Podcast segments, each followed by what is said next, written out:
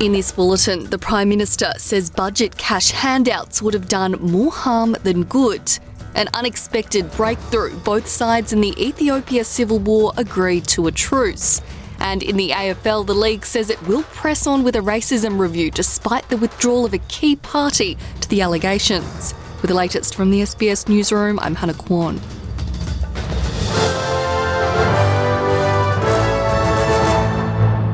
Prime Minister Anthony Albanese has defended the government's decision not to offer cash handouts in the October budget. The budget papers forecast high living costs and declining real wages for the next couple of years.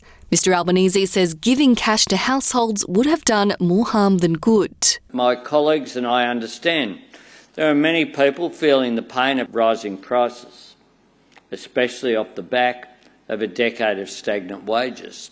And the easy option would have been for us to funnel these savings straight into a cash splash, a one off giveaway to buy a headline. Cheap politics, but hugely expensive economics. Untargeted spending would actually make the problem worse. Thousands of people have gathered at rallies across the country to honour the life of Indigenous teen Cassius Turvey. The 15 year old died after being beaten with a metal pole while walking home from school with friends in Perth on October the 13th, with his death sparking claims of racism.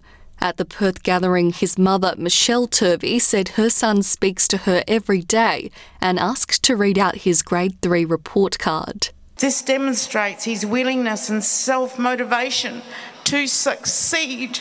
He said, I want people to know my name. It's happened in the most tragic circumstances, but no one will forget Cassius Turvey.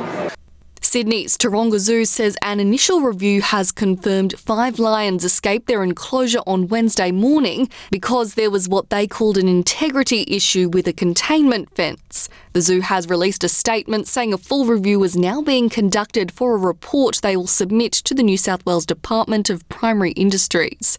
They say the lions are now contained in a holding area as the review continues overseas, and there's been a dramatic breakthrough in the conflict between government forces and regional militia in Ethiopia, with the two sides agreeing to cease hostilities. Delegates from the Ethiopian government and regional forces from Tigray have signed an agreement just over a week after formal peace talks mediated by the African Union. Olusegun Obasanjo says the agreement says both sides have agreed to follow a systematic, orderly, smooth, and coordinated process of disarmament, allow unhindered access to humanitarian supplies, and to protect civilians, especially women, children, and other vulnerable groups. He says the end of the fighting signifies a new beginning for Ethiopia and the Horn of Africa. Let me hasten to thank God for this new dawn we have seen in practice and actualization what we have tried to achieve for ourselves over the years.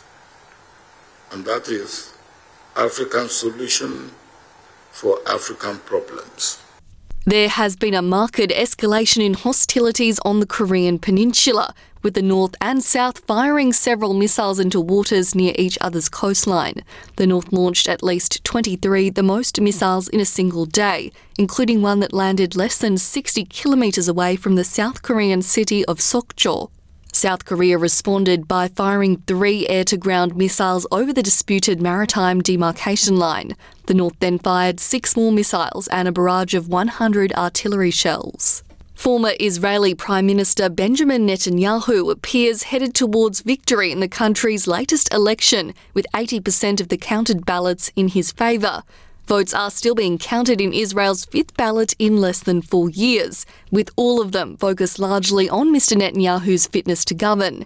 He is seen by supporters as the victim of a witch hunt and vilified by opponents as a criminal and threat to democracy as he currently stands trial on corruption charges.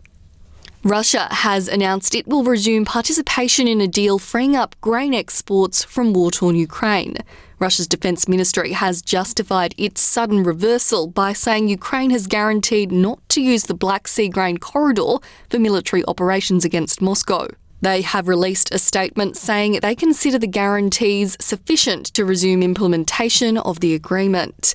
The deal originally reached three months ago had dispelled a global food crisis by lifting a de facto Russian blockade on Ukraine, one of the world's biggest grain suppliers. Turning to sport, and the AFL says it understands the pain, trauma, and grief experienced by a woman at the centre of racism allegations against Hawthorn Football Club, known as Amy, following her announcement that she won't be taking part in their review of the claims. The league says her feelings reinforce how serious the racism allegations are and how important it is to the AFL to treat them appropriately. And that is the latest SBS News. I'm Hannah Kwan.